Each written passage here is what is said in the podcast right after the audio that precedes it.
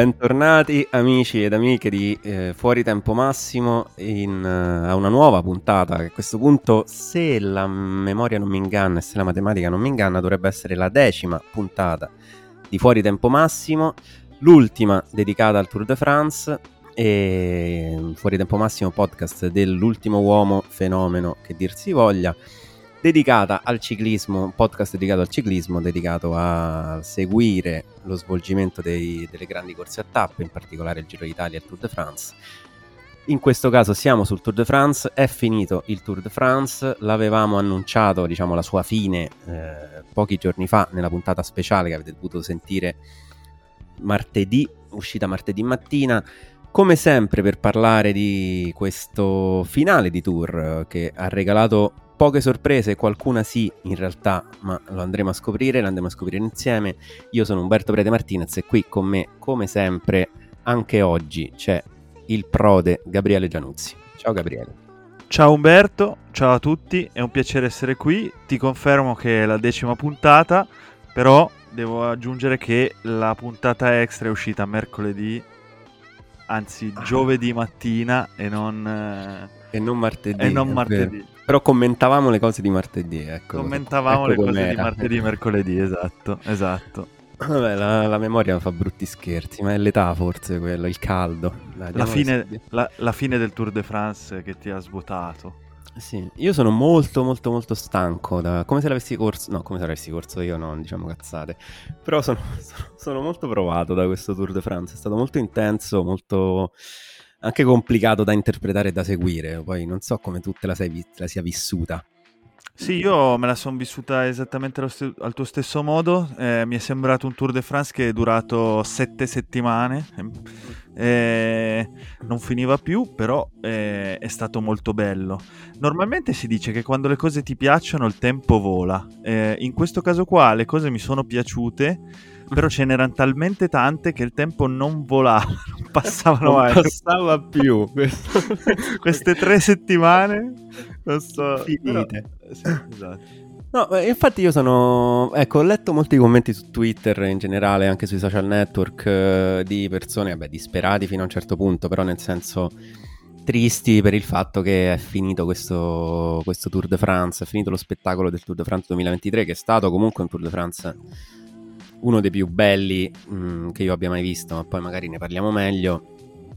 E quindi c'era molta tristezza nell'aria e invece sono contento, sono paradossalmente contento che sia finito, perché come tutte le cose belle devono avere una fine, a meno che non si tratti di eh, sculture dell'ultimo periodo michelangiolesco. Questa ah, poi, poi ve, bella, ve, la spiego dopo, ve la spiego nel que- prossimo que- podcast. Questa. Io questa non so se ho i mezzi per coglierla, ma, ma in ogni caso sono d'accordo con te. È bello che le cose abbiano un inizio e una fine. Beh, eh, stiamo, stiamo, un po' divagando. Su... No, allora, eh, rientriamo, rientriamo, a bomba. Eh, rispetto, rispetto, a quando ci eravamo lasciati, eh, nell'ultimo podcast sono successe svariate cose ehm, è successo che sono arrivate due fughe in due giornate in cui non era così scontato che la fuga arrivasse. Sono arrivate due fughe belle con due vincitori altrettanto, due vincitori di monumento tra l'altro, quindi cioè, non stiamo parlando roba, di... Sì.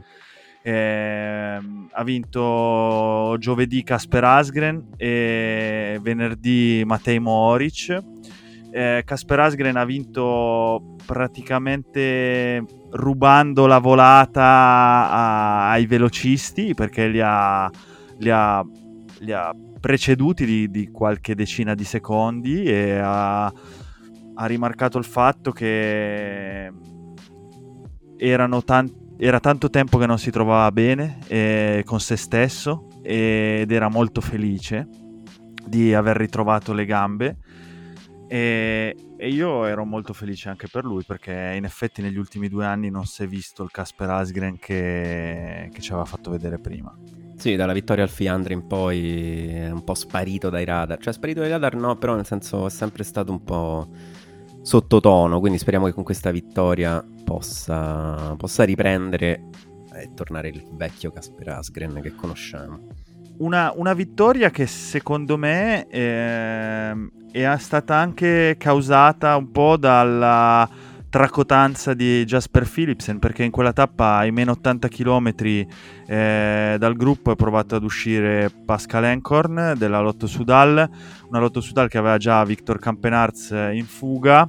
Eh, beh, eh, la, la, Alpecin e Jasper Philipsen stavano già controllando il gruppo, si erano già belli allargati su tutta la sede stradale, non volevano far partire più nessuno parte Pascal Encorn e di fatto Jasper Philipsen eh, va a fargli brutto, gli, gli, si mette a ruota, gli parte subito, gli si mette davanti, gli dice anche qualcosa.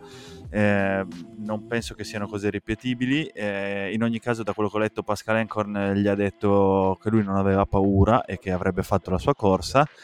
Eh, tant'è che qualche minuto dopo è ripartito, questa volta è andato, eh, Campenarz l'ha aspettato e, ed è ritornato sui fuggitivi con i suoi compagni di fuga e poi un Campenarz che nell'ultimo chilometro pur di non far arrivare i velocisti eh, ha tirato a tutta e in uno sprint dove verosimilmente Encon poteva già partire battuto, ma in ogni caso no, non gli ha voluto concedere questa chance ai velocisti ed è stato molto bello. Il giorno dopo, ancora più bello se vogliamo, eh, c'era di nuovo Casper Asgren nella fuga, quindi sintomo del fatto che, che, stesse bene, era una fuga molto più numerosa, era una tappa molto più adatta. Arrivano nel finale lui, eh, Ben O'Connor e Matej Moric. Eh, ben O'Connor prova da lontano, ma nel senso sapeva benissimo anche lui che era la sua unica chance, eh, ma che non sarebbe verosimilmente andata a buon fine.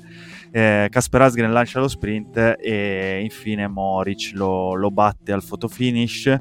Un Moric di cui io eh, mi ricorderò per sempre un'intervista eh, che se non avete sentito vi invito ad andare a rivedere, a rileggere un po' in giro dove volete, se volete su Ventagli c'è anche la traduzione in italiano, eh, ma in cui ha detto delle cose fantastiche, quattro minuti in cui Moric ha un flusso di coscienza di Matei Moric in cui ha, ha, spiegato tutte le difficoltà che prova un ragazzo in sella ad una bici e correndo il Tour de France eh, un ragazzo che nel caso di Matteo Moric abbiamo avuto la fortuna di, di conoscerlo negli anni scorsi, è un ragazzo eh, molto lucido e molto empatico. E questa empatia l'ha trasmessa. Lui diceva: Mi, mi sono sentito un traditore nei confronti dei vecchi dei compagni di fuga perché li ho, li ho, ho sfruttato le loro debolezze, ho sfruttato il loro lavoro per poi batterli. E so quanto sia importante vincere una tappa al Tour de France, ma come lo è per loro, lo è anche per me, nonostante io abbia già vinto in passato. E quindi ho dovuto fare del mio meglio per vincere comunque è stato emozionante, emozionante, lui anche si è emozionato sì. giustamente. Eh, è stato un giro, eh, un Tour de France difficile anche per eh, Matteo Moric e la sua squadra, anche alla luce del fatto che hanno perso un compagno di squadra poche settimane dal via. Eh, sì, quella parte eh, lì che hai sottolineato tu, effettivamente, secondo me è stata la parte, la parte più eh, non vorrei dire toccante, però più emotivamente impattante, nel senso che eh, sono frasi che se dette in un altro contesto possono suonare retoriche e vuote, però il modo in cui l'ha dette e anche il contesto in cui l'ha dette appunto dopo aver raccontato la fatica di tutto questo Tour de France, dopo aver raccontato di appunto di Gino Meder, dopo aver raccontato un po' di cose sue anche personali quelle frasi lì sul fatto, sul tradimento, sul sentirsi appunto un traditore nell'aver battuto i suoi compagni di fuga, il discorso sul fatto che comunque sono 150 ragazzi che corrono e sarebbe bello che tutti potessero vincere, ma è fisicamente impossibile, oltre che sportivamente eh, non auspicabile.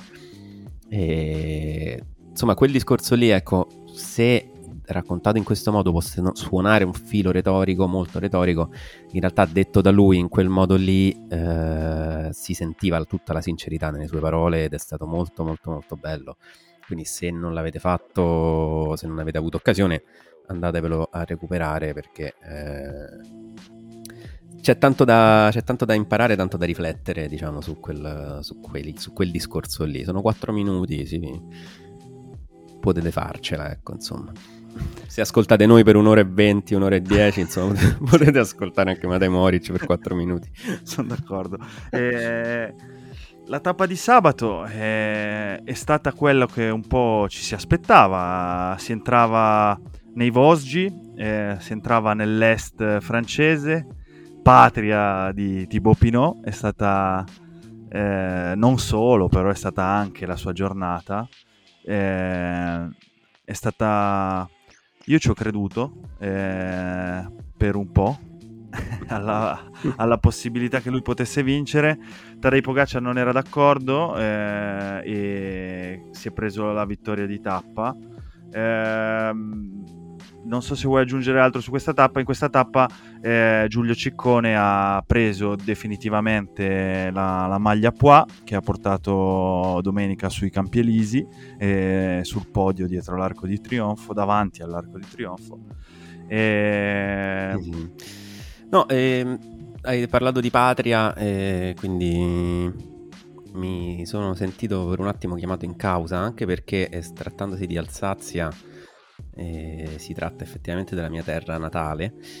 E, effettivamente guardandola e anche quando l'hanno annunciata e anche quando poi si avvicinava quella tappa, eh, trattandosi di Alsazia, io ero molto, eh, non voglio dire fomentato, però insomma contento di, di questo, del fatto che si andasse a correre dalle mie parti. E... Però io ovviamente manco dall'Alsazia da circa 28 anni, quindi non ho ben chiare tutte le dinamiche. Tant'è che parlando con mia sorella che invece vive lì, mi ha detto, vabbè, quella non è Alsazia, è... cioè non è la vera Alsazia. Ho detto, ma come non è la vera Alsazia? No, perché la vera Alsazia è quella del Basso Reno, cioè da... nei dintorni di Strasburgo. E ci sono rimasto un po' male e, però vabbè, comunque, eh, quindi non posso più dire che effettivamente passavano dalla mia terra natale, perché non è la vera Alsazia, mi ha spiegato mia sorella. E detto, tralasciando, beh, detto tutto, tutto questo che non so quanto vi possa interessare, è stata in realtà una bellissima tappa, molto esplosiva, molto combattuta e tesa. Molto emozionante anche da un punto di vista di quanto successo a Tipo Pinot, cioè quanto successo. Eh, quanto i tifosi di Tipo Pino avevano preparato a Tipo Pino per il suo addio alle corse. Anche qui, se avete qualche minuto, fatevi qualche ricerchina su internet, andatevi a vedere il bordello di gente che c'era a, sull'ultima, sul, sul, Virage Pinot, quello che ormai sì, si chiama su, Virage Pinot. Sul Petit Ballon. Sì, è stato clamoroso, c'erano veramente una folla oceanica di gente tutti lì ad aspettare tipo Pinot che cantavano, ci sono dei video della notte prima in cui c'è gente coi fumogeni, coi megafoni, con gli striscioni che canta, scialalalala tipo Pinot e è stato veramente e poi vederlo appunto passare in solitaria su quella curva da solo in testa alla corsa è stato un momento molto particolare.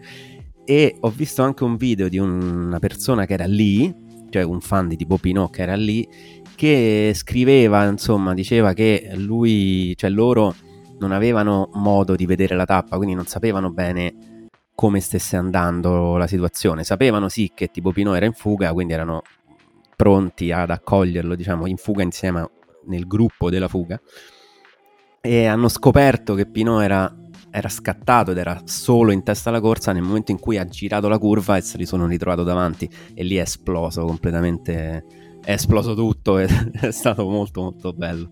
E, e, niente, poi vabbè la corsa, la tappa in sé, ci sarebbe un, tanto da dire su, um, su Vingegaard, sulla strategia di Vingegaard che io non ho compreso nel senso che se voleva vincere la tappa doveva partire prima. Eh, il suo controllo continuo su Pogacar mi fa pensare che lui non avesse troppa voglia di lasciare la tappa a Pogacar, altrimenti non, avrebbe controllato in quel modo Poga- la posizione di Pogacar per tutta l'ultima ascesa. E forse se voleva far vincere qualcun altro, comunque portarsi Pogacar in, in volata non, non era il modo migliore per farlo, magari poteva fare il buco a gallo o qualcosa del genere. Quindi io credo che lui volesse vincerla quella tappa. e dal modo in cui è corso mi viene da dire non so come intendesse vincerla. Non ne ho idea, non ne ho idea. Eh, io sì, sono d'accordo con te. Eh, un'altra cosa mi ha colpito è stato Felix Gall.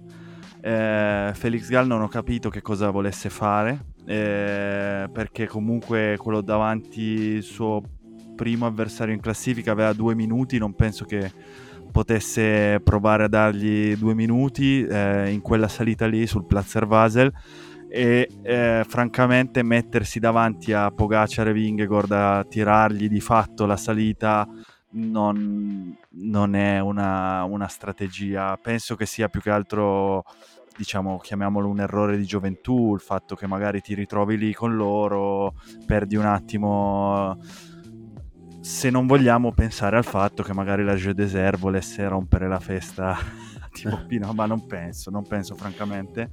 Eh, però in ogni caso è stato bellissimo. Una festa, dicevi tu, organizzata sul Petit Ballon eh, da, dal collettivo Ultras di Thibaut Pinot e da da una pagina che se non seguite vi invito, con la quale non ho nessun legame, quindi, eh, che, si chiama, sì, eh, che, si chiama, FFL, che è la Federazione Francese della, della Sconfitta, eh, Federazione Francese della Lose, e, e, sono dei grandi fan di tipo Pinot, tra, tra i quali c'era anche uh, Arthur Vichot, eh, ex campione francese, oggi ex ciclista, ex compagno di squadra di Thibaut Pinot, che è stato uno degli animatori della festa con fumogeni, megafoni, eh, fumogeni la sera prima, eh, perché anche da ex ciclista non ha acceso fumogeni durante il passaggio della corsa. Eh, è, stato, è, stato, è stato molto bello, è stato molto emotivo. Eh, ascoltavo, è stato anche un po' eh, nel senso non, non, mi viene la parola adatta, però descrive bene anche quelli che sono gli ultimi anni di carriera di tipo Pinot, nel senso che comunque eh, ha dimostrato sulla strada che non solo la vittoria è bella, malgrado quello che abbia tatuato eh, sul braccio, e, e, ed è stato, è, stato, è stato, molto bello. Ho sentito per esempio nel podcast dell'equipe eh, dicevano, eh, hanno, ripetito, hanno ripetuto più volte un termine che per essere fini direi ce ne freghiamo della vittoria di, di Pogacar, quella, la, la, la, tappa è stata solo tipo Pinot. Eh, Cyril Guimard, eh, ex direttore sportivo di Bernardino, Laurent Fignon, eh, e altri, eh, ha detto su RMC Sport, una radio francese, eh, la vittoria di Pogacar è pressoché aneddotica. Oggi la tappa è Thibaut Pinot e anzi era arrabbiato con Pogacar che avesse ha detto ma tanto il tour era perso eh. però vabbè ci sta è stata una vittoria importante anche per Tadej Pogacar eh, come dimostrazione a se stesso e forse in quella tappa lì si è visto anche eh, il, il, carattere di, di, di Pogacar, forse che in questi giorni è stato anche toccato, minato dalle sue certezze un pochettino, sono barcollate eh, rispetto al dominio Jumbo e al dominio di Jonas Vingegaard. E quindi è stato anche interessante vedere eh, que- quell'aspetto lì, perché comunque quando un corridore come, come Pogacar, eh, la cui battaglia è molto più grande della, della, penultima tappa dove sostanzialmente non conta niente, esultare come ha fatto e, e, dire ho esultato così forte e forse ho esagerato, ma per me era veramente importante vincere qui, beh allora forse ci spiega anche quanto fosse per lui importante questo tour e quanto gli, si, abbia, gli sia costato perderlo. Beh sì, certo, oltre a questo ci dice anche mh, mm, quanto lui sia ossessionato dalla vittoria, cioè quanto lui, più di altri grandi ciclisti da corse a tappe degli ultimi, mm, dell'ultimo decennio, diciamo, in cui comunque abbiamo visto spesso fughe arrivare, abbiamo visto spesso poco interesse da parte degli uomini di classifica nel vincere nella vittoria di tappa, nell'inseguire la vittoria di tappa. L'abbiamo visto anche al giro recentemente, eh, non è che dobbiamo andare troppo lontano. E, ehm, E lui invece ha molta, c'ha proprio questa fissazione della vittoria e quindi anche delle vittorie parziali, anche delle vittorie di tappa. Non è un caso che lui abbia vinto già 11 tappe al Tour de France in quattro partecipazioni. È mostruoso, e... eh? è un dato, è un dato, è un dato, pazzesco, pazzesco. Cioè ha vinto, le, la, ha vinto tipo una tappa in meno di Sagan, se non sbaglio, una cosa del genere. Quindi cioè, stiamo parlando di una roba che per un non velocista è una cosa folle, vuol dire veramente tu sei ossessionato dalla vittoria. E anche alla Vuelta, la prima Vuelta che ha corso nel, nel 2019, cioè il primo grande giro che ha corso, perché come Vuelta è anche l'ultima che poi ha corso, vinse se non sbaglio tre tappe, sì. eh, una cosa del sì. genere. Sì. Quindi insomma, dal, e anche nelle varie corse a tappe brevi che, che, ha corso nel corso dell'anno, ha vinto tipo tre tappe alla Parigi-Nizza, ha vinto altre tre tappe, non mi ricordo dove, ora mi sfugge, mi perdonerete, però insomma, dove va va, lui vuole vincere e se ha le gambe ovviamente, se non ha le gambe è brutto. Ha detto una cosa bella che ha detto è...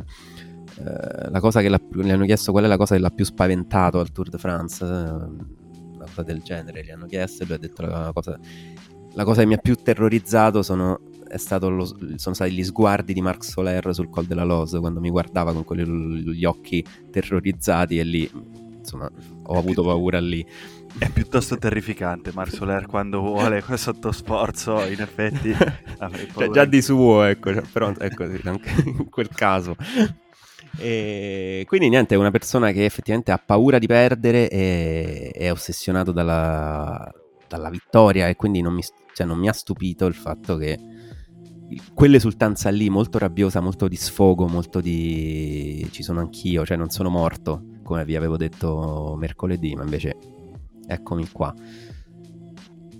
E, e segna anche una differenza appunto con Vingegaard che invece ha vinto questo tour vincendo solamente la cronometro.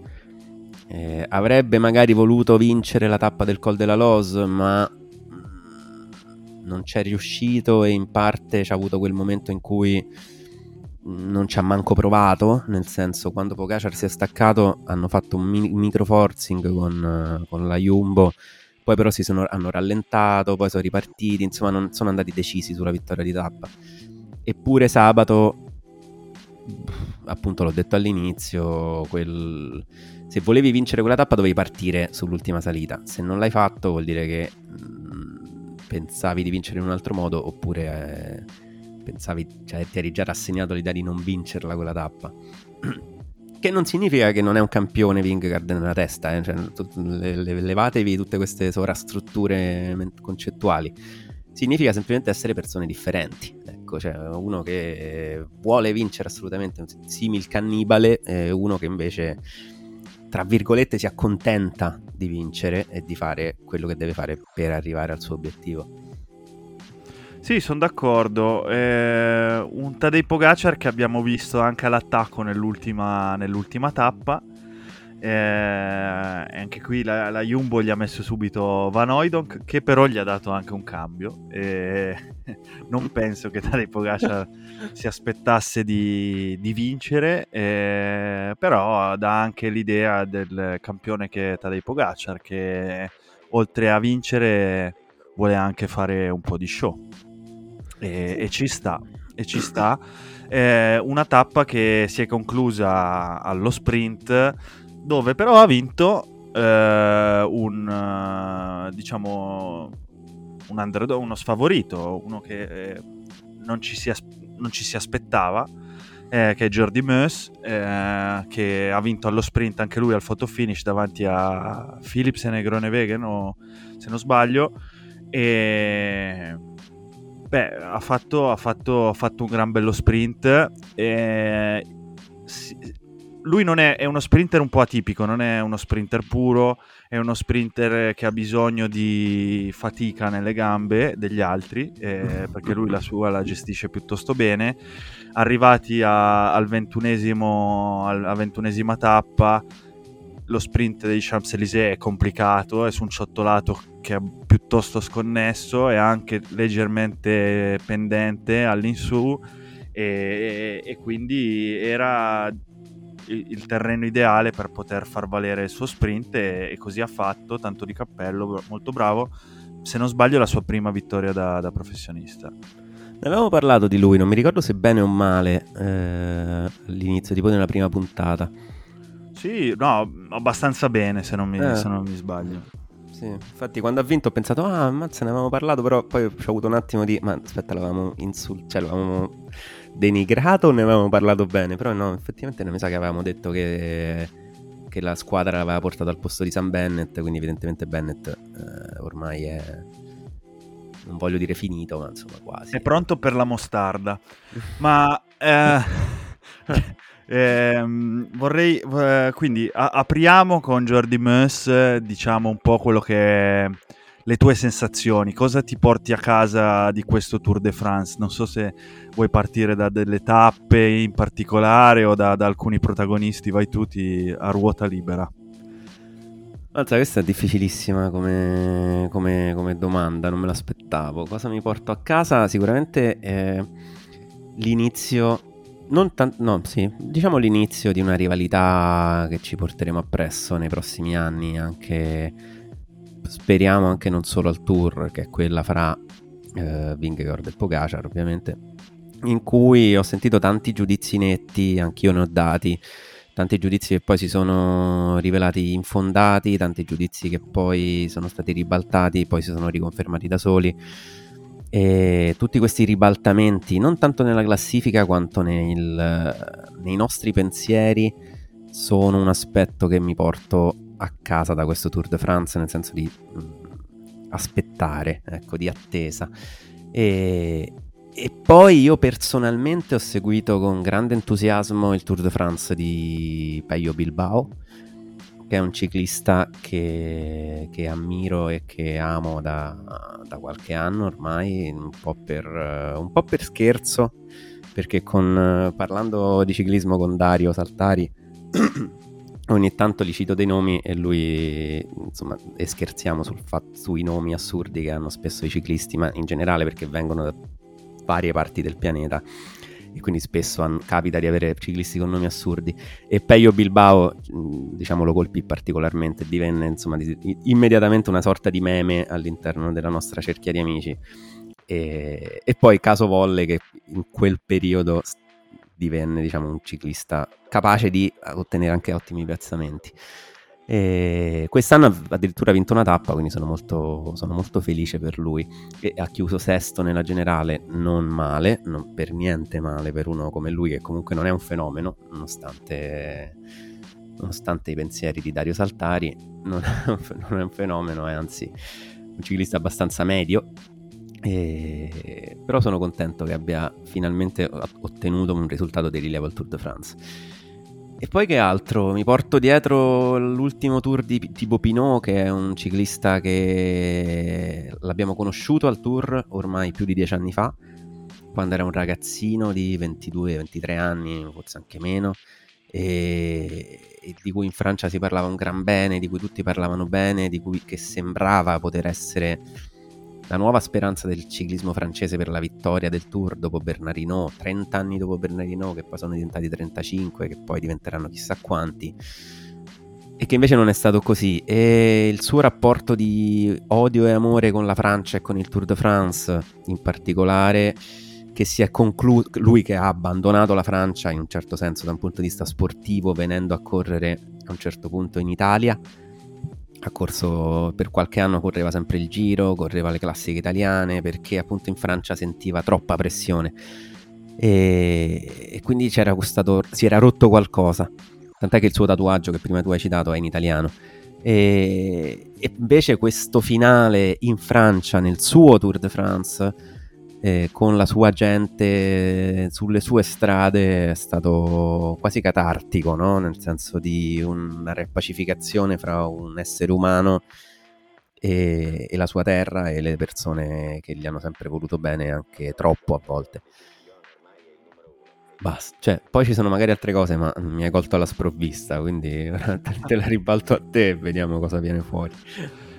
No, beh, bellissimo, sì. Allora, vabbè, non è, non è una novità aff- l'affetto che provo nei confronti di, di, di Thibaut Pinot, ma hai parlato benissimo tu, quindi, quindi lo, lo, lascio lì, è stato, è stato, bello e non vedo l'ora non vedo l'ora che, che arrivino anche le ultime gare per assaporarlo, che sicuramente correrà anche qui in Italia, chiuderà il Giro di Lombardia.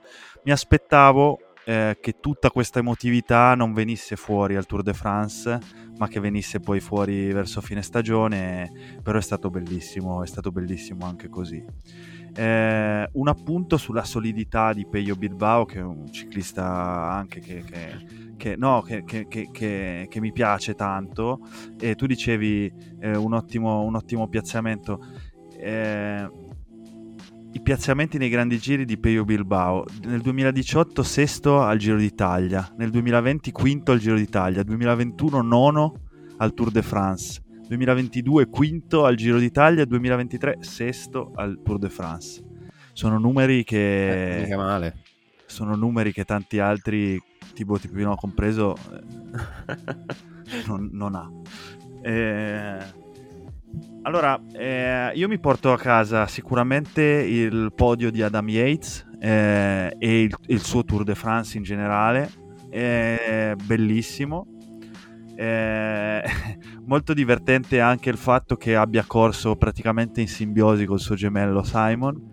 Eh, c'è, c'è, un video stupendo della, della, salita di ieri dove i due pedalano, sono, sono sui pedali e hanno le stesse movenze, sono, vanno in sincronia perfetta. Eh, stupendo. Quindi sì, sicuramente mi porto dietro questo, questo risultato molto buono terzo e quarto hanno chiuso. E mi è piaciuto tanto il Tour de France di Carlos Rodriguez, eh, che ha chiuso quinto. Ha chiuso cadendo ieri, eh, cioè, sabato, e, e, non è la prima volta quest'anno. E, e anche gli anni passati, perché anche l'anno scorso ha chiuso una Vuelta fantastica ma completamente acciaccato a causa di una caduta, di più cadute in realtà. Eh, sta, sta, cercando e trovando i, i suoi limiti. Eh, secondo me è uno di quei corridori che quando li troverà ed, e, spesso diciamo che se cadi troppo spesso è colpa tua e io ne sono abbastanza convinto, nel senso che la sfortuna eh, in parte sicuramente c'è, ma se cadi spesso è anche colpa tua. Però in un ciclista così giovane può anche essere positiva perché vuol dire che, che va, va, anche a cercare oltre i suoi limiti e, e, e quando, li, quando li, li apprenderà, perché sono abbastanza certo che lo farà, eh, sarà, sarà, un bello spettacolo da vedere, da vedere sulle strade.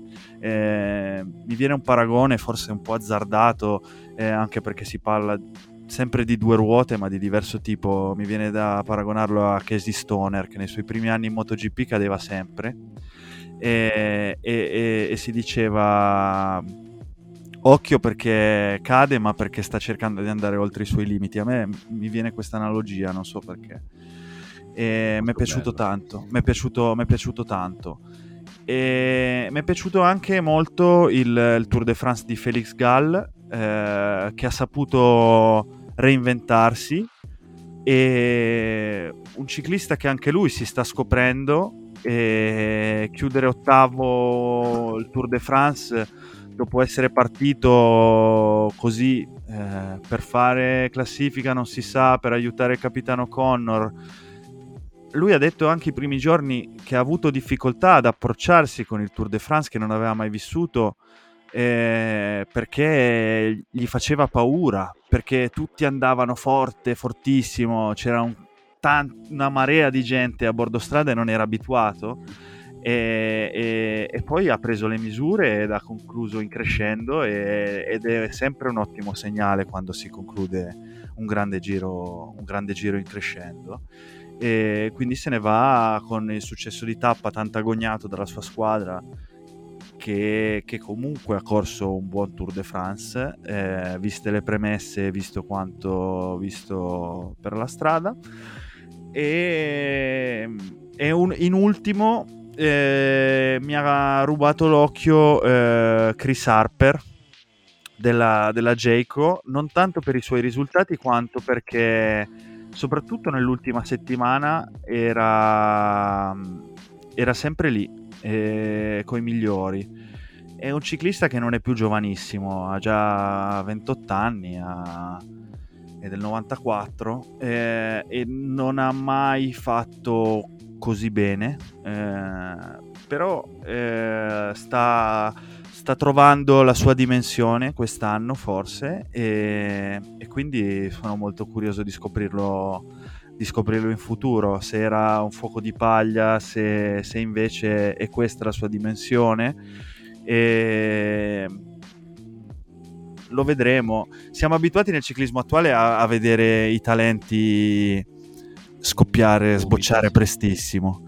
Eh, è, è, curioso pensare che fino a qualche anno fa, una decina d'anni fa, ma neanche fino a 5 anni fa, eh, a 28 anni si diceva che si era, si era nel pieno, no? magari mm. si esordiva al Tour de France a 28 anni. Eh, quindi, boh, stiamo a vedere, non lo so. Beh, lo stesso discorso vale anche per Felix Gall, che ha, diciamo, già, tra virgolette, 25 anni. E di lui si parlava un gran bene già da qualche tempo, già da quando è passato, insomma, che mh, mm, era una bella promessa. Poi un po' non ha mai non si è mai confermato ad alti livelli, non si è mai confermato soprattutto nei grandi appuntamenti tipo l'anno scorso al Giro, era molto atteso e dopo aveva fatto anche un ottimo Tour of the Alps, cioè il Giro del Trentino, l'ex Giro del Trentino e, e ce lo aspettavamo insomma al salto di qualità al Giro d'Italia che non è arrivato. Quest'anno pure, diciamo, ci aspettavamo un salto o meglio non ce l'aspettavamo quasi più questo salto, anzi un po' ci si sperava e, e effettivamente è arrivato.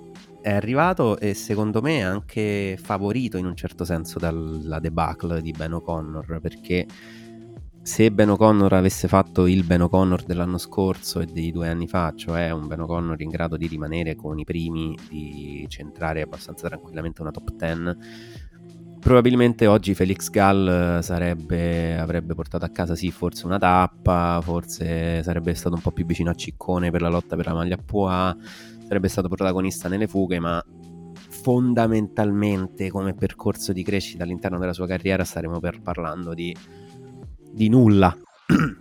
E invece, essendo stato spinto a fare classifica e anche avendo goduto di una certa libertà nel poter andare in fuga e poter recuperare quando ormai era molto indietro, oggi parliamo di un Felix Gall che molto solido anche nella terza settimana, chiuso in crescendo, bla bla bla, futuribile, vediamo dove potrà arrivare. Quindi anche Diciamo che ha avuto anche un po' fortuna nella sfortuna, la sua squadra e lui in particolare, e speriamo che possa continuare ad averne, perché comunque è un ragazzo che sa il fatto suo. Non so qua- dove potrà arrivare, perché questo che...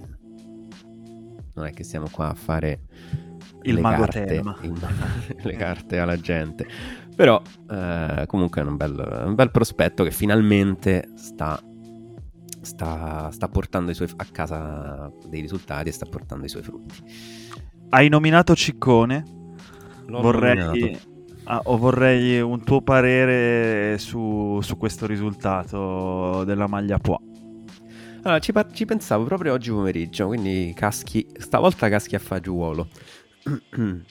Perché eh, riflettevo su, due, su vari aspetti, il, partendo da un, da dei commenti su. Sempre io parto su, dai commenti sui social network. Forse dovrei staccare i social network. E Scollegati. Scollegarmi un po'.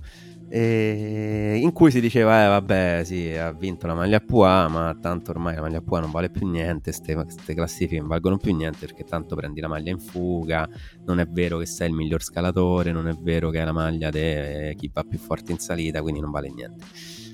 Quindi Ciccone sì, ha vinto la maglia Pua, ma in fondo chi se ne frega. E, io poi eh, volevo fare due considerazioni. Intanto l'Italia, cioè un corridore italiano non vinceva la maglia Pua tralasciando Franco Pellizzotti che eh, diciamo viene sempre tralasciato per motivi fiscali, no fiscali, vabbè, per motivi giuridici. E un italiano non vinceva la maglia Pua dal 1992, l'abbiamo detto eh, la, nella scorsa puntata, al 1992, che è fra l'altro è il mio anno di nascita, quindi io non ho mai visto un italiano legittimamente vincere la maglia Pua. e questo dà un po' l'idea di che cosa, uh, del, della portata storica comunque dell'impresa, di, impresa, cioè della, del, dell'obiettivo raggiunto da, da, Giulio Ciccone. Poi è vero che uh, c'erano pochi che gli davano fastidio perché tipo Pino alla fine non ha partecipato alla lotta perché Felix Gall sembrava dovesse partecipare alla lotta ma poi gli hanno detto di concentrarsi sulla, sulla classifica generale e perché gli uomini di classifica generale se ne sono abbastanza fregati. E, però è pure vero che lui intanto c'era, l'ha vinta, ha portato a casa l'obiettivo e sul podio di Parigi lui ci è salito con la sua maglia Pua bella indosso e gli altri 149 che erano lì sotto erano appunto lì sotto e, nessun, e non sono saliti sul palco, cioè sono salire sul palco di Parigi è comunque una cosa che ti resta dentro, lui l'ha fatto e gli altri no, banalmente, quindi ci potevano pensare pure loro, mi viene da dire. Cioè, ogni volta che succedono queste cose, mi è successo pure con Nibali nel 2014, no? Eh, vabbè, però no, gli altri non c'erano. Eh, cazzi loro, cioè, ma che volete da, da lui? Cioè, lui intanto c'era e l'ha vinto. E, e vabbè, niente, questo era un mio piccolo, mio piccolo sfogo nei confronti dei commentatori dei social network. No, allora, ehm, io sono molto contento per lui e e sono un grande ammiratore delle persone che si pongono un obiettivo, eh, ci lavorano, lottano per raggiungerlo e, e alla fine lo raggiungono. E Giulio Ciccone mh, ha, ha, detto di voler vincere questa maglia Poix e che questa maglia Poix sarebbe stato il suo obiettivo per il Tour de France in tempi non sospetti, quando ha vinto l'ultima tappa al Giro del Delfinato. Eh, quindi sono molto contento per lui eh, sul fatto che eh, forse la, l'attuale ehm, classifica dei Gran Premi della Montagna non premi il miglior scalatore, forse è vero. Eh, conta anche tanto la strategia e mettersi a contare per bene dove si guadagnano i punti forti, tant'è che Giulio ha fatto man bassa di punti in tappe chiave e in molte altre non, non si è visto però è andato forte sia sui Pirenei che quando ancora si, si, ci si aspettava magari una classifica generale da parte del suo compagno di squadra Schielmos è, andato forte sulle Alpi è andato forte eh, a me piace vederlo così eh, anche con, la, con, un obiettivo ma con la mente libera, sgombra da pensieri, classifica generale, non classifica generale. È bello ver- vederlo correre così, penso che si meritasse la vittoria di tappa, non, non è riuscito a, a, prenderla e chissà che non, eh, non, gli rimanga in testa questo tarlo e che non, ci, eh, voglia, che non voglia riprovarci eh, sulla classifica della maglia Pua io ho un dubbio, una modesta proposta, poi non, non penso che verrà accolta, però mi piacerebbe, eh, così come vengono assegnati i punti durante il cronometro, no? Quindi prendere il miglior tempo in quella fascia mm-hmm. della salita, beh, perché non farlo anche per la maglia Pua, per le varie salite? Sarebbe veramente uh, immagino un calcolo abbastanza complicato, bah, non lo so perché poi comunque attualmente bene o male i tempi li prendono di fare, tutti sì. e poi anche voglio dire anche se proprio non consideriamo le, le, gli zampellotti di, di quarta o terza categoria, boh, va bene, cioè nel senso... Mm. Boh, va bene lo stesso, cioè nel senso non, non, non, lo vedo un problema. Anche oggi assegnano cosa assegnano? Magari un punto, due punti, tre punti, voglio dire, assegnano pochissimo. Quindi... Però secondo me potrebbe essere un, un, un parametro per, uh, per, poterlo fare, eh, per, per, poter rendere la classifica nuovamente, eh, nuovamente, che poi forse non l'ho mai stata. Eh. Quindi eh, non è mai stato il premio al miglior scalatore in verità. Mm-hmm eh, però se, se, si vuole dare il premio al migliore scalatore, perché non considerare questo, questo fattore? Boh. No, potrebbe essere, cioè comunque non darlo esclusivamente su questo concetto, ma utilizzarlo come, ne so, 5 punti bonus a chi fa la scalata più rapida, de, insomma, o comunque una percentuale di punti bonus in base a quanto, quello che vale quella salita a chi fa la scalata più rapida. Sì, potrebbe essere una, un'idea più intrigante. Anche se mentre lo dicevi, per esempio, spesse, spesso e volentieri chi è in fuga magari la fa più lentamente di chi è in gruppo perché in gruppo è trascinato Eh beh, da... Però quella poi diventa la stessa strategia che vengono adottate adesso di andare in fuga per raccogliere più punti possibili, magari un domani. Quindi Stare in fine- gruppo per raccogliere i punti bonus, non lo so. Non lo so, non lo so. Boh, forse cambierebbe qualcosa, forse no, perché comunque boh, dipende come, come lo vai a considerare. È un po' strano perché poi ovviamente nel ciclismo attuale in cui, mh, in cui gli uomini di classifica si muovono sempre abbastanza tardi spesso e volentieri non vanno a sprintare sulle grandi montagne, spesso arrivano in gruppo nelle grandi montagne comunque e quindi c'è sempre la fuga davanti. È molto complesso che qualche uomo di classifica, alla- penso, penso chi Pucci appunto nel 92, possa ambire a vincere la maglia Pucci. Cioè, o meglio, se, se si dedicano, sì, però vuol dire spendere energie anche me- mentali per, per- per una maglia che effettivamente non ha tutto quel valore a parte sì, c'è un valore simbolico, affettivo e tutto quello che ti pare, però insomma per un, che so, per un Pogacar che non gliene frega niente di vincere la maglia PUA, giustamente. Ma comunque secondo me abbiamo mh, abbondantemente esaurito l'argomento maglia PUA e Giulio Ciccone che sono d'accordo però mh, stai, cioè, stai nel tuo secondo me lui non è uomo da grandi da, da- da classifica nelle grandi corse a tappe quindi sono contento che, che faccia altre cose nella vita. E volevo invece saltare di palo in frasca e non ho nessun collegamento da fare perché di solito faccio sempre qualche collegamento anche campato per aria invece proprio pindaricamente volo di palo in frasca Salta, salto e ti voglio chiedere un tuo giudizio su il Tour de France di Wout van Aert. Eh. allora, eh, eh, che dire? Ehm, non mi è piaciuto. Mhm. Di- Dici di più, ci, ci- ci dica, ci dica. No, no, no, non mi è piaciuto eh, per, eh, per svariati motivi. Ehm, se allora partiamo dal presupposto che Wood Van Aert è il ciclista forse eh, più polivalente che c'è in gruppo ed è uno dei ciclisti più forti su più terreni che, che ci sia in gruppo.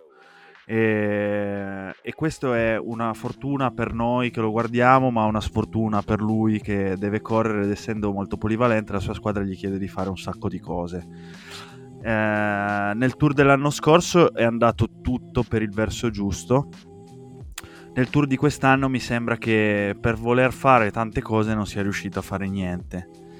Eh, o meglio, eh, arrivava stanco quando doveva sprintare, eh, ha dato una mano molto lieve a, a Jonas Vingegaard, eh, a Jonas Vingegaard nella sua vittoria della maglia gialla eh, e quindi non, non mi è sembrato questo Grand Tour. In alcune tappe mosse dove poteva fare la differenza ci ha provato ma non ci è riuscito e, e quindi per me è stato un tour, un tour insufficiente.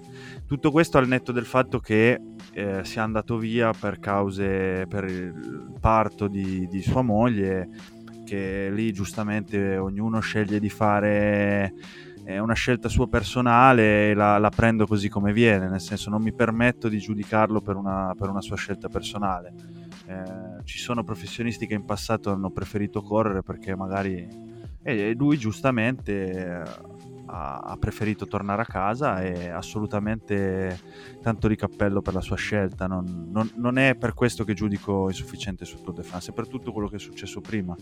Eh, da,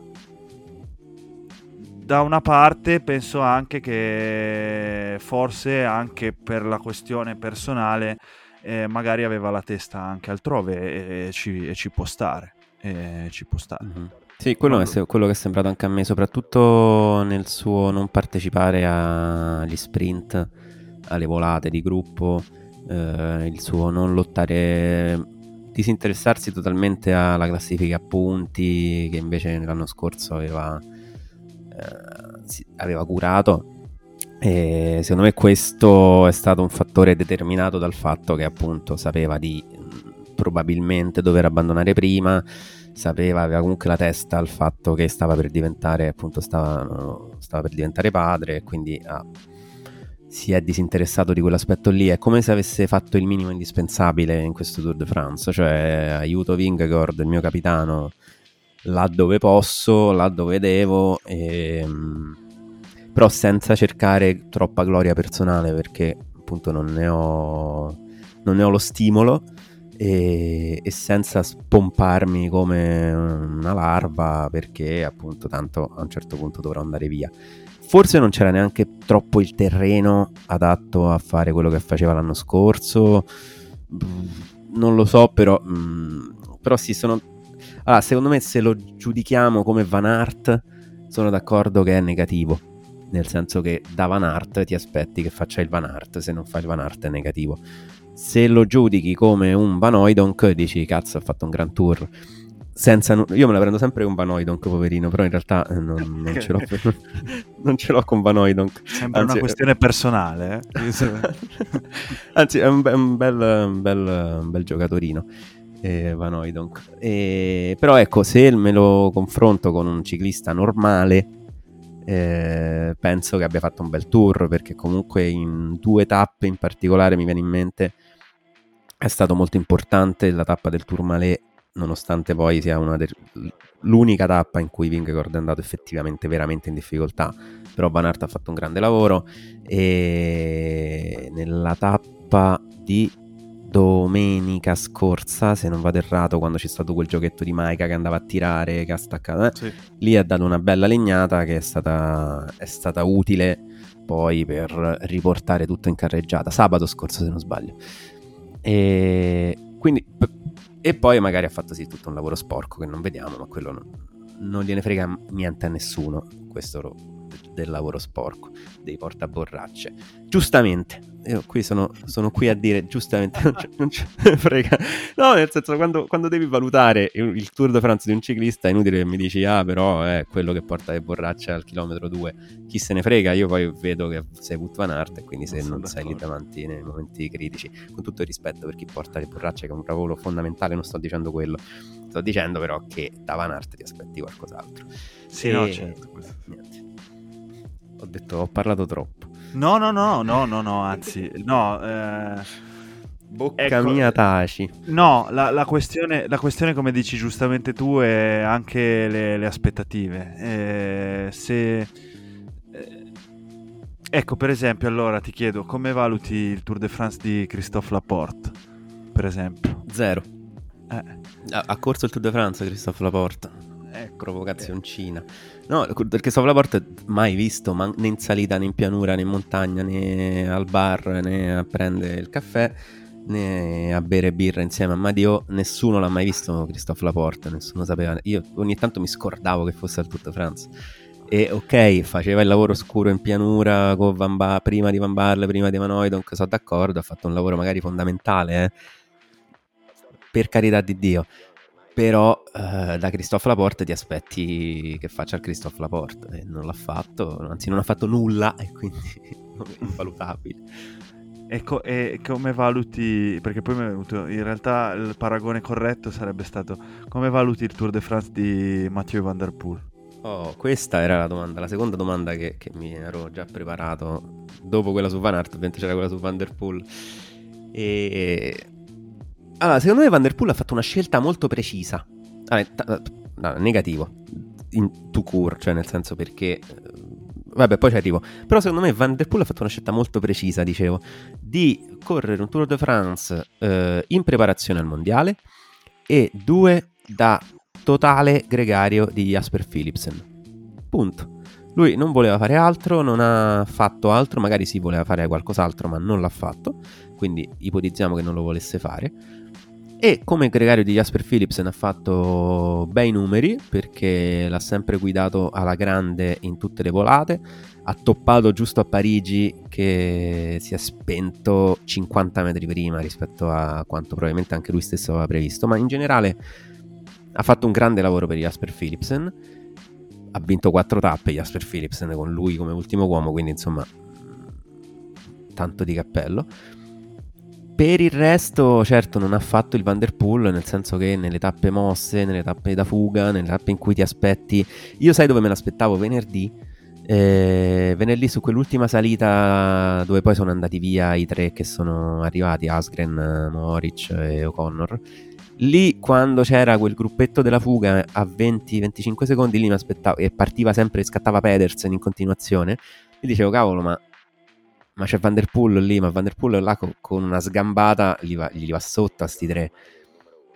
Solo che ci sarebbe andato sotto da solo, senza Philipsen, e quindi non l'ha fatto, o magari non aveva le gambe, però poi eh, si è messo a tirare, quindi evidentemente qualche energia ce l'aveva.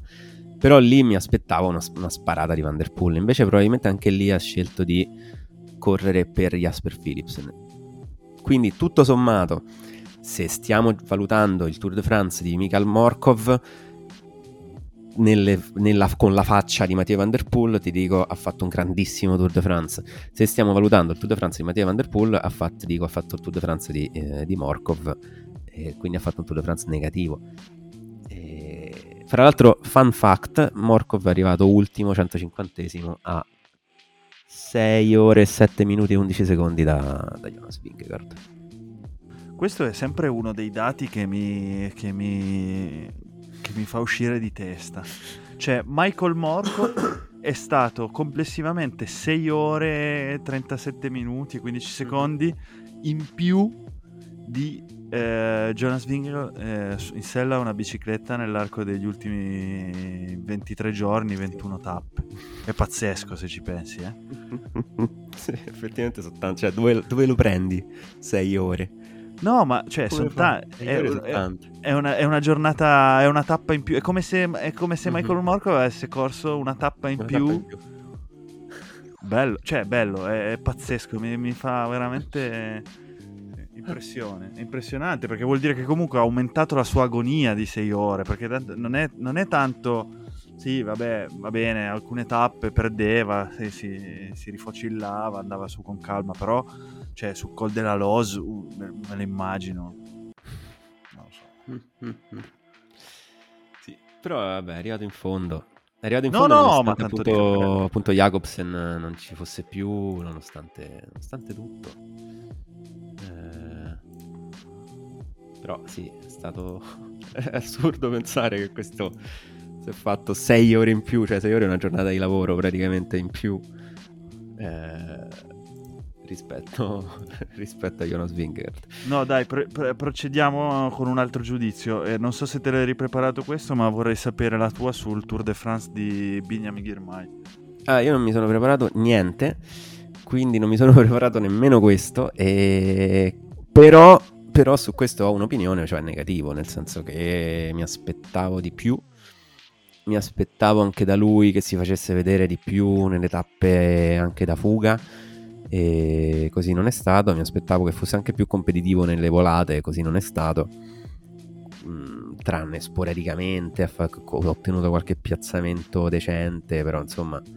Un, mi sembra nella valutazione del suo percorso di crescita della sua carriera mi sembra un Tour de France negativo nel senso che è come se la sua crescita si fosse non solo arrestata ma fosse tornata un po' giù. Sì, non ha, non ha, corso un bel giro Binyam Girmay, eh, si è visto di rado, mai lottare per la vittoria, forse solo in un caso. Eh, sì, sono d'accordo con te, anche, anche secondo me.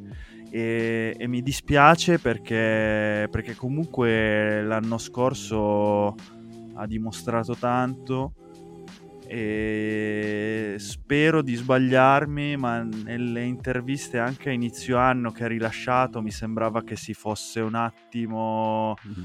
non voglio dire montato la testa, ma che abbia forse perso un attimo la, la bussola, non so, non so, come dirlo.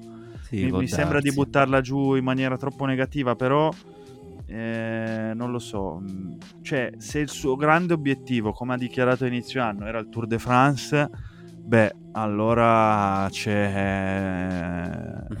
C'è tanto da lavorare, eh. c'è tanto da lavorare, c'è tanto da lavorare, sì.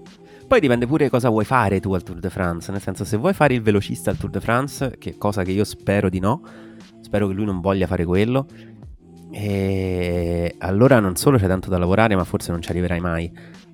E se vuoi fare il cacciatore di tappe al Tour de France, il, lo sbaragni, sbaraglino eh, Caciarone, in quel caso allora lo puoi fare, però devi correre in un altro modo, ti devi infilare nelle fughe, devi, devi correre in modo più sbarazzino e cercare di farti vedere, di, di essere quello che diciamo vivace, ecco. E, e invece mi sembra che abbia preso la prima strada, cioè quella di voler fare il velocista da Tour de France senza averne la stoffa. Non tanto la stoffa, forse, secondo me non ha, non ha le caratteristiche per farlo. Sarebbe anche un po' sprecato nel farlo, nel cercare di farlo, eh, però ha scelto questa strada, mi sembra, e vedremo dove lo, dove lo porterà. Secondo me poteva fare molto di più della sua carriera piuttosto che puntare alle volate al Tour de France. Ma queste sono. Io ce l'ho con le persone. Io ce l'ho con le persone. eh, Ce l'ho con le persone. Però in particolare ce l'ho con le persone di grande talento, dotate di un- determinate caratteristiche fisiche che sono veloci, sono scattanti, sono abili anche in salita. Oh, ma io mi ricordo Binyam Girmay in salita a un trofeo Laigueglia di qualche anno fa che era in salita sul Colla, Miche, Colla Micheri, Colla Micheri, e col gruppo di testa, cioè nel senso erano in quattro e c'era Binyam Girmay in quella corsa. Mi pare fosse il trofeo Laigueglia, non vorrei dire una, una cosa sbagliata, ma penso fosse, proprio fosse il trofeo Laigueglia. E lui era lì con tutti quelli che poi eh, che, che andavano molto più forte di lui in salita, tant'è che si, mh, si diceva, vabbè, ma questo va forte in salita. Quindi a me mi fanno girare le scatole queste, queste persone così che hanno tutto il talento del mondo, tutto il talento per poter fare qualunque cosa, che possono plasmare il loro corpo per crescere in una determinata categoria di ciclista e che invece buttano via tutto inseguendo, pompandosi a dismisura, inseguendo la chimera di eh, le vittorie di tappa al Tour de France, di fare lo sprinter, di fare le volate al Tour. E è una cosa che detesto e che ho visto già fare a Sagan, che ha mm, buttato la sua carriera appresso le maglie verdi del Tour. E se lo facesse anche Binyam Girmay, Sagan con grande successo perché poi le maglie verdi del Tour se le ha prese. Se lo facesse anche Binyam Girmay, che ha come struttura fisica anche eh, mo- un po' simile al primo Sagan, se lo dovesse fare anche lui, buttarsi via per cercare di vincere queste cazzo di maglie verdi al Tour de France, sarei molto molto molto deluso da, eh, dall'universo e in particolare dalla sua persona. Scusate lo sproloquio, però ecco, ci tenevo a dire questa cosa. No, ci sta. Eh, comunque ti confermo, era il trofeo Laigueglia del 2020, Ecco, vedi c'ero. dove ha concluso secondo. Non so se a questo punto vuoi, vuoi parlare anche de- del Tour de France di, di Peter Sagan, visto che l'hai citato. Penso Ecco, molto breve. mi sono ricordato, mi sono ricordato che Peter Sagan era al tour, non scherzo quando ora che tu mi hai detto il tour de France di Peter Sagan, quindi magari tu l'hai visto meglio. Che ha fatto Peter Sagan a questo Eh, non ha, no- non ha fatto, non ha Ah, fatto ecco, niente. ecco. no. Ma è arrivato a Parigi? Sì. Sì, sì, è arrivato a Parigi, ha postato anche una bella foto per i social, però aveva lì l'espressione di uno eh, che ha detto, boh, ho fatto anche questa, adesso lasciatemi in pace, fatemi andare in mountain bike. Basta, io ho finito. Basta. No, e invece vedevo che eh, Peter Sagan è arrivato undicesimo alla volata di Parigi e decimo è arrivato Luca Mozzato, nome che tu avevi tirato fuori come una possibile vittoria di tappa italiana fra giovedì e venerdì. Non è andata, però come, come lo valuti questo Tour de France di Luca Mozzato? Eccoci, eh, come molti dei pronostici, anzi praticamente tutti i pronostici, non è andato, non è andato a buon fine, però lo valuto positivamente eh, all'interno del suo, del suo percorso di crescita. Non è stata una stagione facile quella di Luca, perché comunque ha, arriva dal, dal pasticcio della BNB eh, che fino a, a, novembre non si sapeva se, anzi, eh, sembrava che dovesse continuare con presupposti maggiori, con nuovi sponsor e anche con Cavendish. Eh, e poi invece è fallita, lui ha dovuto trovare un'altra squadra e l'ha trovata eh, nell'Archea Samsic anche grazie a ottimi risultati in Francia perché l'anno scorso ha fatto bene alla Trobro Leon, ha fatto bene al Tour de France con ottimi piazzamenti eh, quindi eh, non è stata una stagione facile la sua, ha ottenuto degli ottimi piazzamenti, è un ciclista che, che, a me piace perché a me piace quel tipo di, di corridore lì, eh, un corridore veloce che però si sa muovere bene in gruppo e uh, dà il suo meglio nelle, nelle, nelle tappe o nelle gare complicate. Eh, il suo sogno per esempio è quello di vincere il, il Giro delle Fiandre, eh, quindi comunque una gara dura, eh, non esattamente o non solo per, per, gente dallo spunto veloce, però è uno che anche in uno sprint si sa, si sa piazzare. Eh, spero che continui il suo percorso di crescita. Penso che sia arrivato il momento per lui di vincere.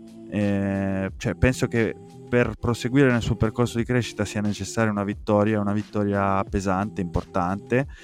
E, e, non so se riuscirà ad arrivare questa stagione, ma penso che il prossimo anno, conoscendo anche meglio l'ambiente e magari anche avendo più fiducia da parte della sua squadra, possa anche riuscirci lo vedo un corridore ottimo per molte gare del calendario francese. Eh, prima ho citato la Trobro-Leon, ma anche che però arriva quasi a ridosso con il Giro d'Italia, quindi il prossimo anno vedremo se, se lo porteranno al Giro, cosa gli faranno fare. Eh, però anche per esempio un GP la Marseillaise che arriva a inizio stagione con tutti gli enigmi del caso. Però ecco, è, è un corridore veloce che può andare bene nelle corse dure e spero che continui il suo percorso di crescita perché il talento l'ha dimostrato. Ora, secondo me, per lui è arrivato il momento di, di metterla a terra, di vincere. E non è un salto, scont- non è un salto scontato. No. E, e, eh, però io penso che abbia le qualità, le qualità e, e l'umiltà eh, per, per, farcela, eh, perché l'umiltà lo porterà sicuramente a lavorare duro e, e, e, lavorando duro penso che ce la possa fare. Perché è ancora necessario, eh, poi ti scusa, ti lascio. No, no, vai, vai. Per, per lui è ancora necessario fare un salto di qualità. Beh, sì, il salto di qualità comunque lo deve ancora fare, speriamo. Poi lì la differenza fra chi si piazza e chi vince è la differenza che c'è fra, diciamo, i, i, i campioni, quelli che diventano poi effettivamente campioni e quelli che non lo diventano, che diventano ottimi corridori ma non, che non, non, dico che non sfondano, ma che comunque eh, c'è la differenza tra chi vince e chi non vince. Ecco. Eh, questo non per citare Massimiliano Allegri, però insomma, ecco, c'è chi vince e c'è chi non vince. E, ehm, a tal proposito di chi vince e chi non vince, fra quelli che non hanno vinto ci sono è arrivato primo fra gli esseri umani Adam Yates, che è quindi terzo sul terzo gradino del podio e ti devo dare adito devo darti merito al fatto che l'avevi segnato come vincitore del tour. Non ha vinto il tour, ma ha vinto diciamo, il tour degli esseri umani. E... Però, prendendo spunto da Adam Yates, ti vorrei fare un... una serie di domande a botta secca in cui io ti farò due nomi e tu mi dici chi scegli. Spara. Sparo. Vai. Uno proprio così, eh, senza, senza neanche doverti giustificare. Quindi parto subito con Adam o Simon. Simon. Pazz, bello. E Felix Gall o David Godou? Godù. Ah, però. E Jai Hindley o Carlos Rodriguez? Jai. Non me l'aspettavo. Rafal Maika o Vilko Kelderman? Vilko. Vilko Kelderman. Pazzesco. Tutto pazzesco finora. Tom Pitcock o Sepp Kuss? Tom Pitcock. No, sono molto, molto, molto stupito da tutte queste, da tutte queste risposte. Benissimo, benissimo, va bene. E... No, allora, eh, se vuoi continuiamo, eh, se vuoi te le motivo. e diventa ancora più assurdo tutto questo, tutto questo Sì, gioco. dai.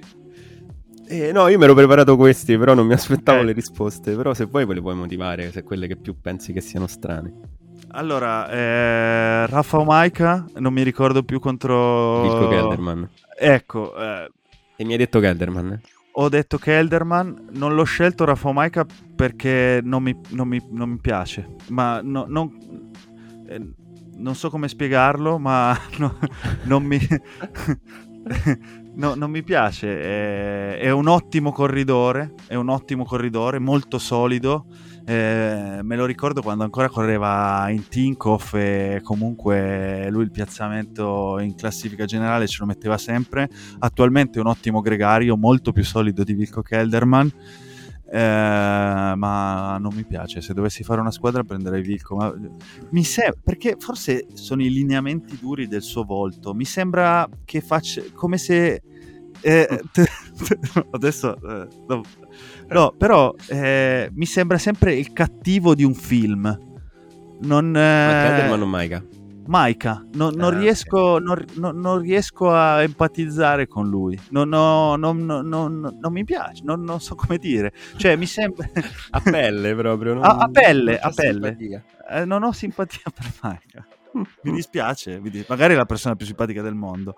Tom Pitcock perché è un fenomeno e Sepp Kuss l'abbiamo già detto, è il miglior scalatore attualmente in gruppo, uno dei migliori gregari, mi dispiace per lui che non sia riuscito ad arrivare in top 10 in questo Tour de France perché se lo meritava e anche perché è stato piuttosto sfortunato e caduto con Carlos Rodriguez eh, la- nella discesa in una delle prime discese della penultima tappa.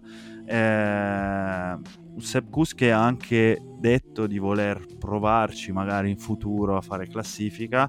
Nel frattempo nel frattempo comunque la Jumbo gli ha detto ma eh, intanto ti mandiamo alla Vuelta con Roglic e Vingegaard che... però e poi, e poi se ne parlerà Poi da questa stagione ti riprendi, penso, fra tre anni e poi se ne, se ne riparla. e, poi, e poi se ne riparlerà. Però Tom Kitcock è fenomenale, a me, a me fa impazzire come eh, la, la sua attitudine, quindi sì, prendo lui. Eh, Simon perché perché perché mi piace come Dai, è più come- bello Simon, sono d'accordo. è anche più, più spettacolare forse, eh, quindi mi prendo Simon.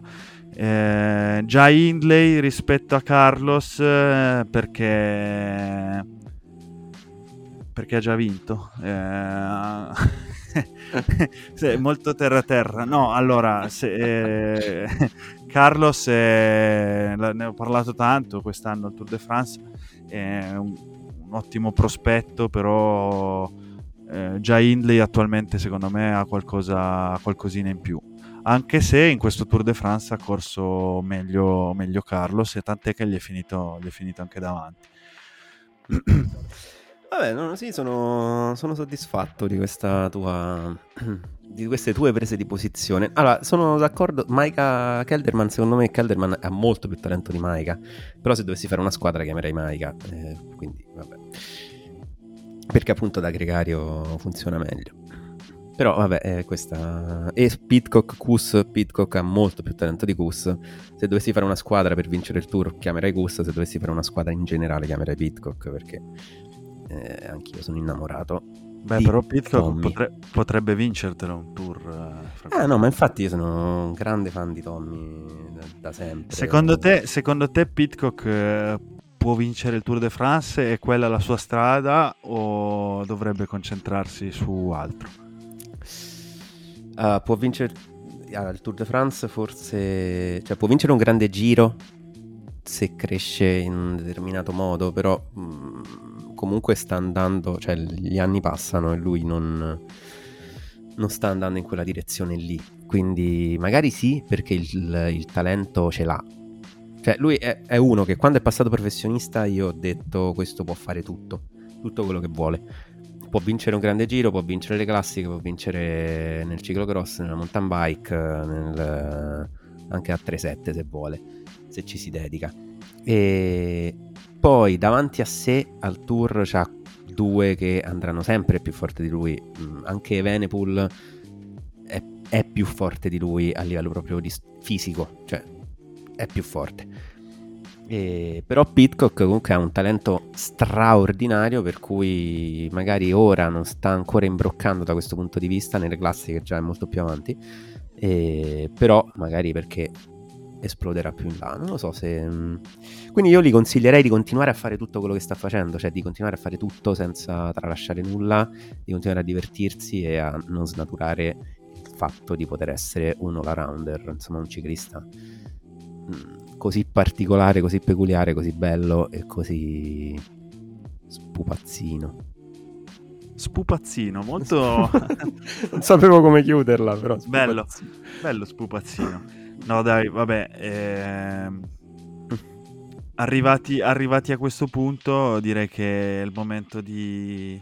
Siamo arrivati alla fine, alla conclusione. Eh sì. e, e quindi ti, ti, chiedo che cosa farai da qui alla prossima puntata di, di Fuori Tempo Massimo.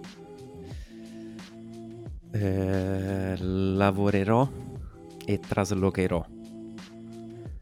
E poi la prossima puntata di Fuori Tempo Massimo in realtà rischia Questa... che è un grande dubbio, però rischia che, che non sia così lontana come i poteri forti vogliono farvi credere.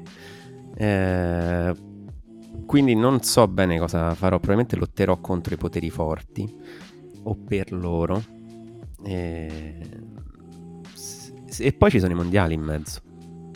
Comunque. Chi lo vince questo. il mondiale?